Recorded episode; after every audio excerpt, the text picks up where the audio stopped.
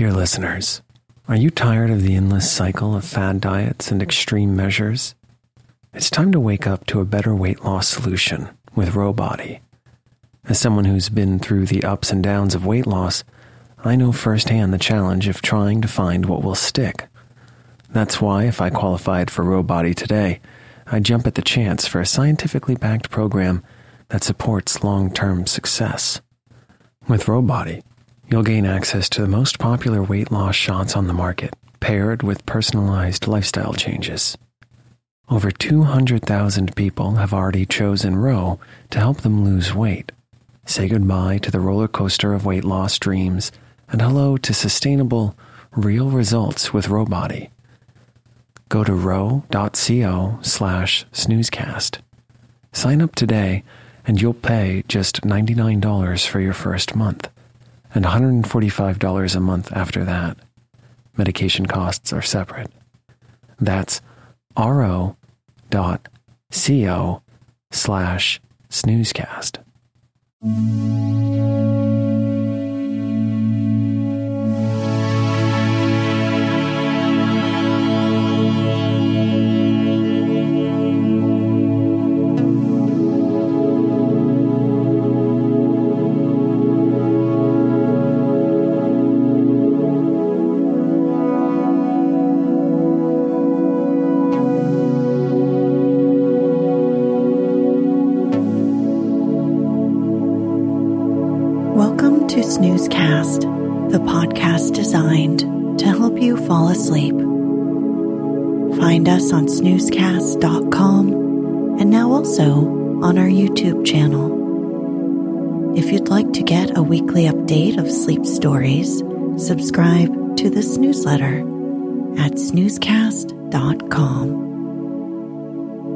This episode is brought to you by the sharp gold lances of the sun. Tonight, we'll read the next part to The Secret Garden, a novel by Frances Hodgson Burnett, published in 1911. If you'd like to listen to this story's episodes in order, go to snoozecast.com slash series. In the last episode, Mary shares the full secret of the garden with Colin, that Dickon will come visit him tomorrow, that she has already been inside the garden itself, and that they will take him there as well.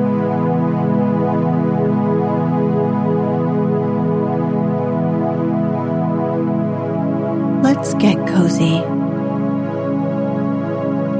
Close your eyes.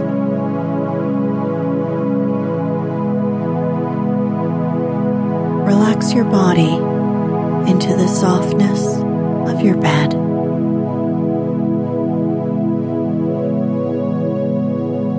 Now, take a few deep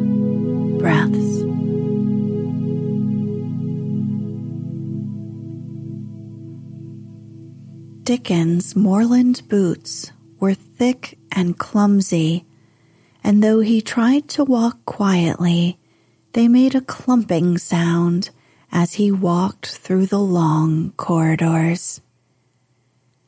Mary and Colin heard him marching, marching until he passed through the tapestry door onto the soft carpet of Colin's own passage. Dickon came in smiling his nicest wide smile. The newborn lamb was in his arms, and the little red fox trotted by his side. Nut sat on his left shoulder, and Soot on his right, and Shell's head and paws peeped out of his coat pocket. Colin slowly sat up and stared and stared as he had stared when he first saw Mary. But this was a stare of wonder and delight. The truth was that in spite of all he had heard, He had not in the least understood what this boy would be like, and that his fox and his crow and his squirrels and his lamb were so near to him, and his friendliness that they seemed almost to be part of himself.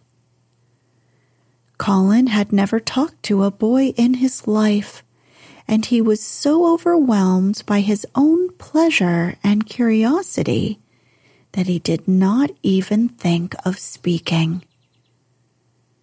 But Dickon did not feel the least shy or awkward. He had not felt embarrassed because the crow had not known his language and had only stared and had not spoken to him the first time they met. Creatures were always like that until they found out about you. He walked over to Colin's sofa and put the newborn lamb quietly on his lap.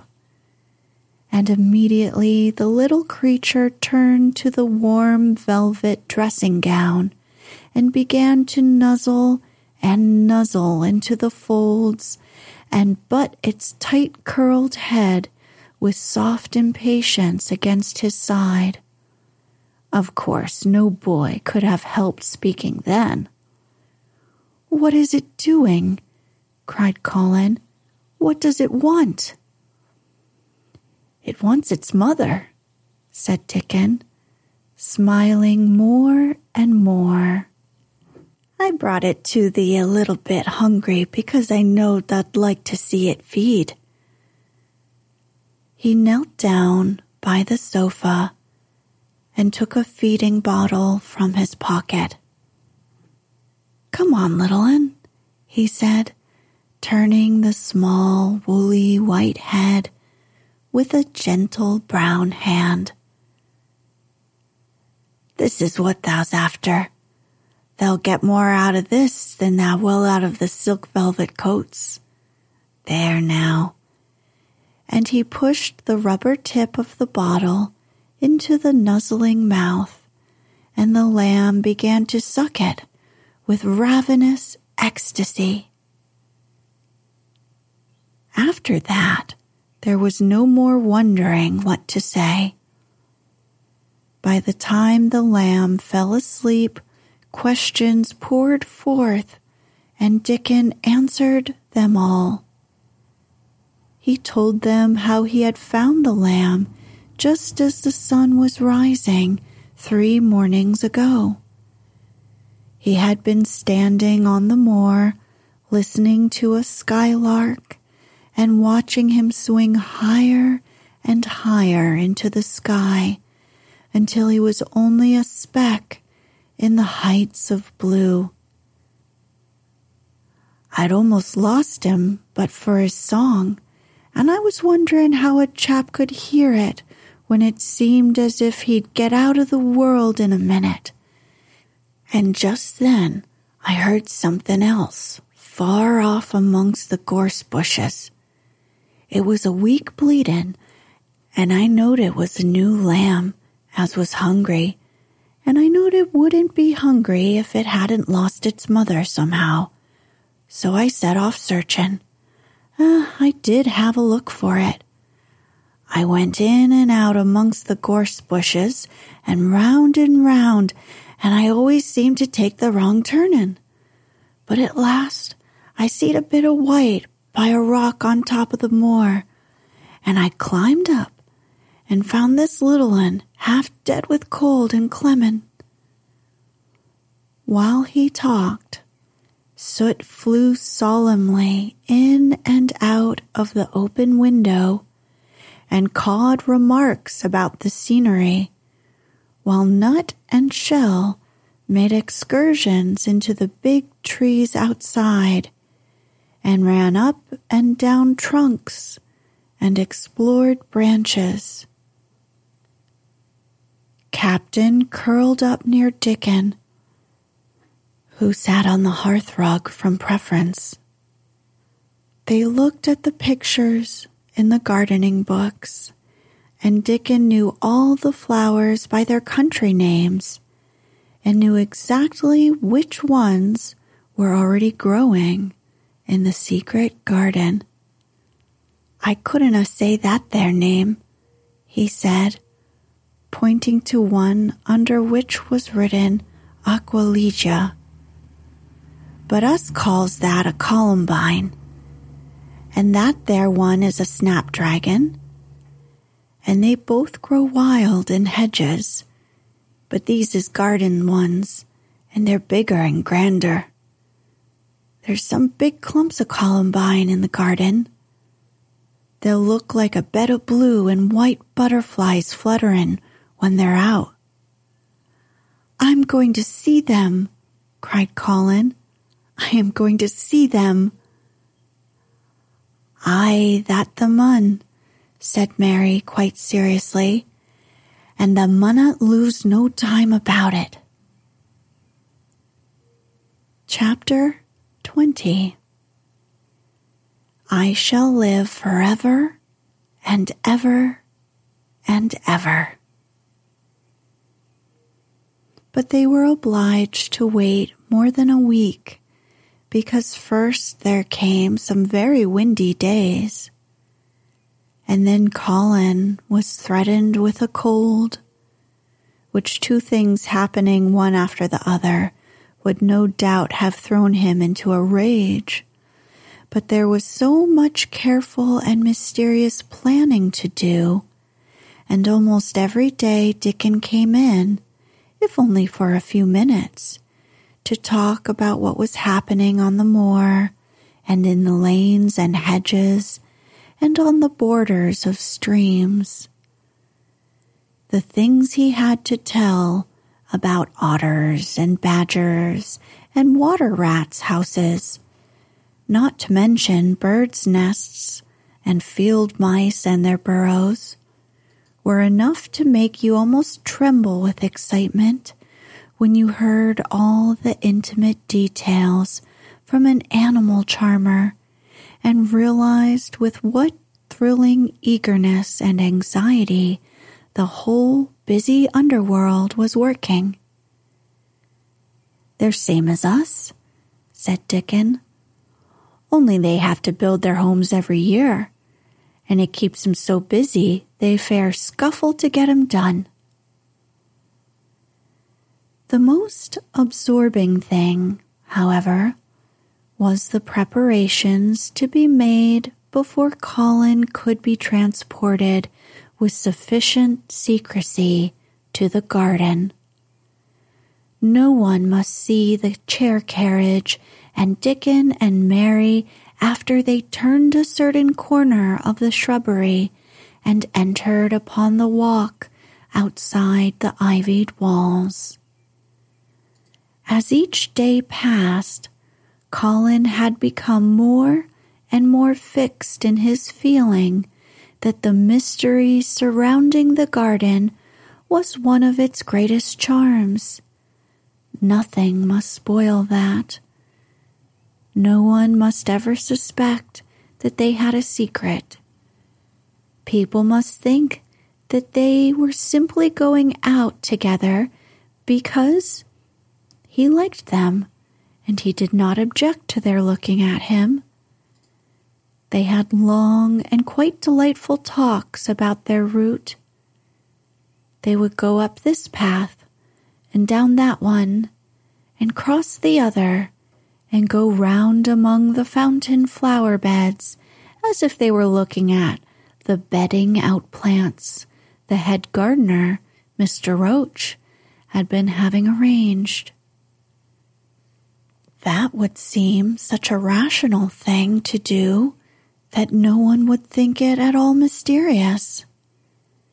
They would turn into the shrubbery walks and lose themselves until they came to the long walls. It was almost as serious and elaborately thought out as the plans of march made by great generals in time of war. Rumors of the new and curious things which were occurring in the invalid's apartments had of course filtered through the servants' hall into the stable yards and out among the gardeners. But, notwithstanding this, Mr. Roach was startled one day when he received orders from Master Colin's room to the effect that he must report himself in the apartment no outsider had ever seen, as the invalid himself desired to speak to him. Well, well, he said to himself as he hurriedly changed his coat. What's to do now? His Royal Highness, that wasn't to be looked at, calling upon a man he's never set eyes on. Mr. Roach was not without curiosity. He had never caught even a glimpse of the boy and had heard a dozen exaggerated stories about his uncanny looks and ways and his insane tempers. The thing he had heard oftenest was that he might die at any moment, and there had been numerous fanciful descriptions of a humped back and helpless limbs given by people who had never seen him. Things are changing in this house, Mr. Roach, said Mrs. Medlock, as she led him up the back staircase to the corridor onto which opened the hitherto mysterious chamber. Let's hope they're changin' for the better, Mrs. Medlock, he answered. They couldn't well change for the worse, she continued. And queer as it all is, there's them as finds their duties made a lot easier to stand up under.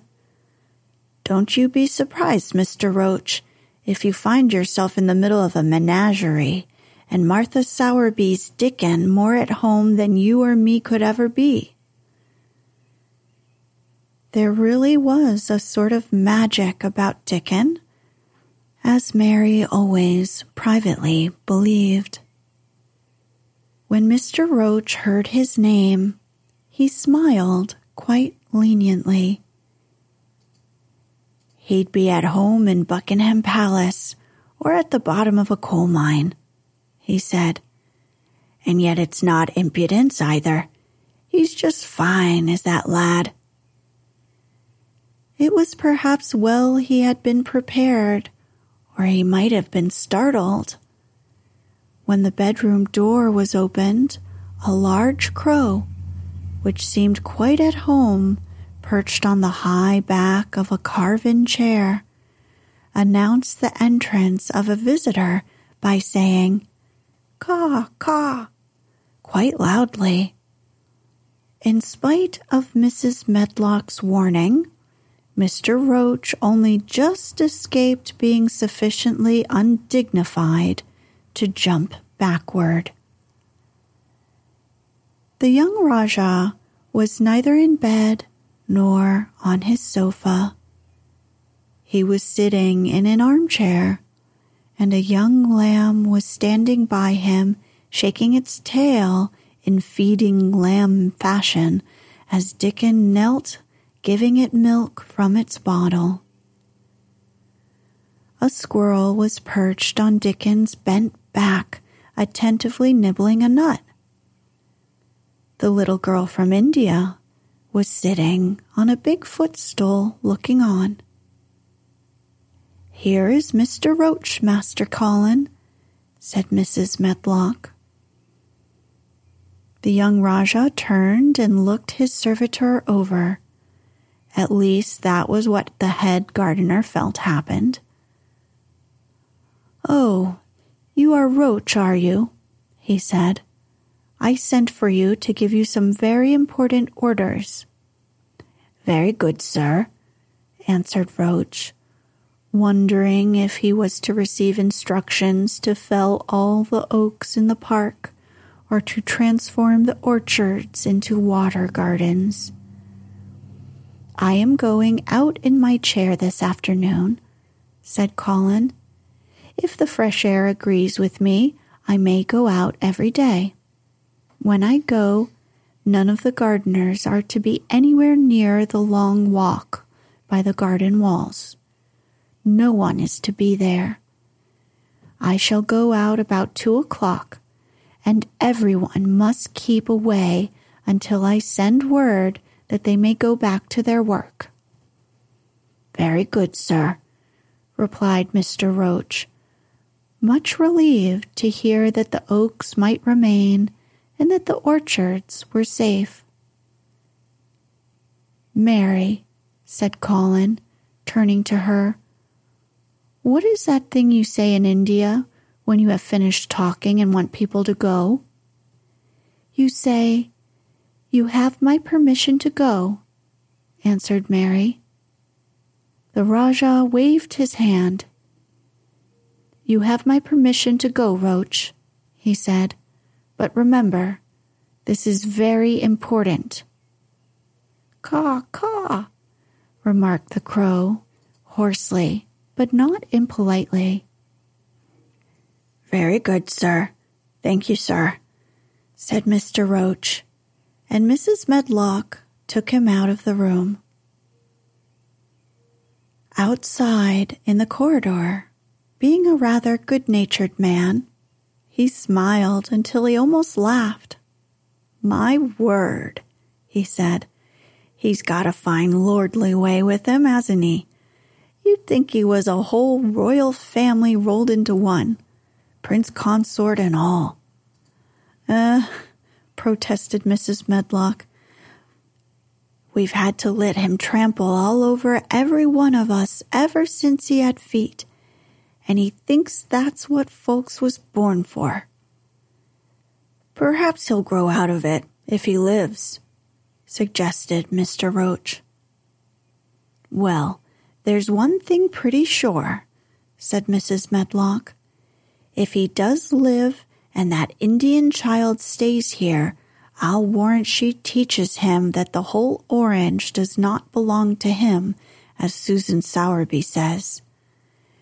And he'll be likely to find out the size of his own quarter.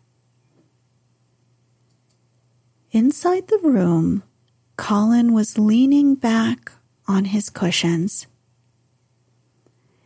It's all safe now, he said, and this afternoon I shall see it. This afternoon I shall be in it. Dickon went back to the garden with his creatures, and Mary stayed with Colin. She did not think he looked tired, but he was very quiet before their lunch came, and he was quiet while they were eating it. She wondered why and asked him about it.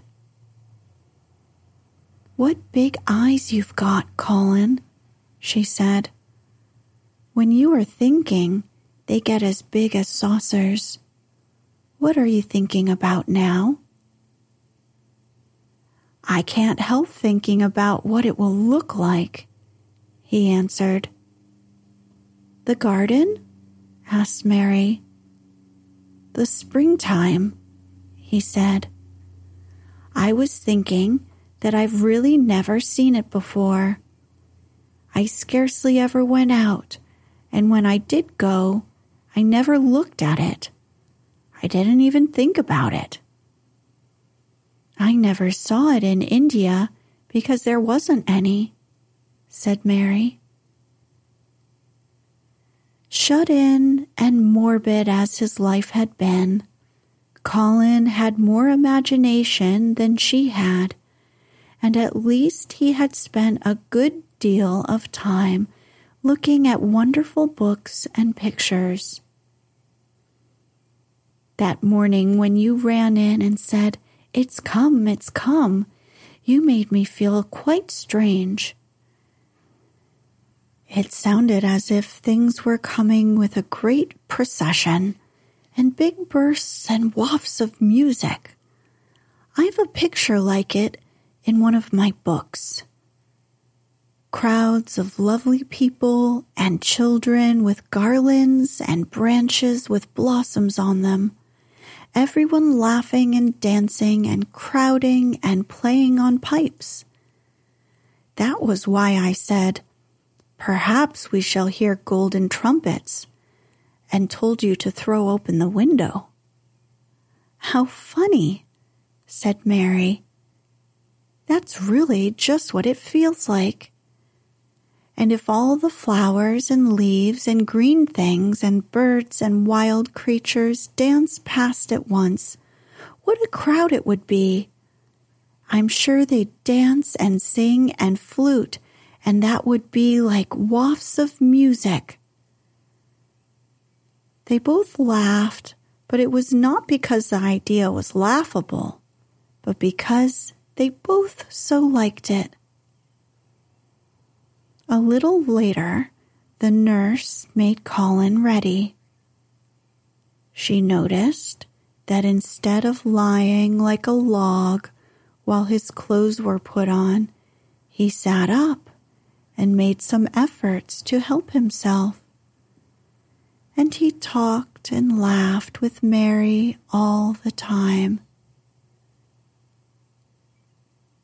This is one of the good days, sir, she said to Dr. Craven, who dropped in to inspect him.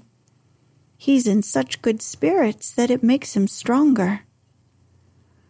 I'll call in again later in the afternoon after he has come in, said Dr. Craven. I must see how the going out agrees with him.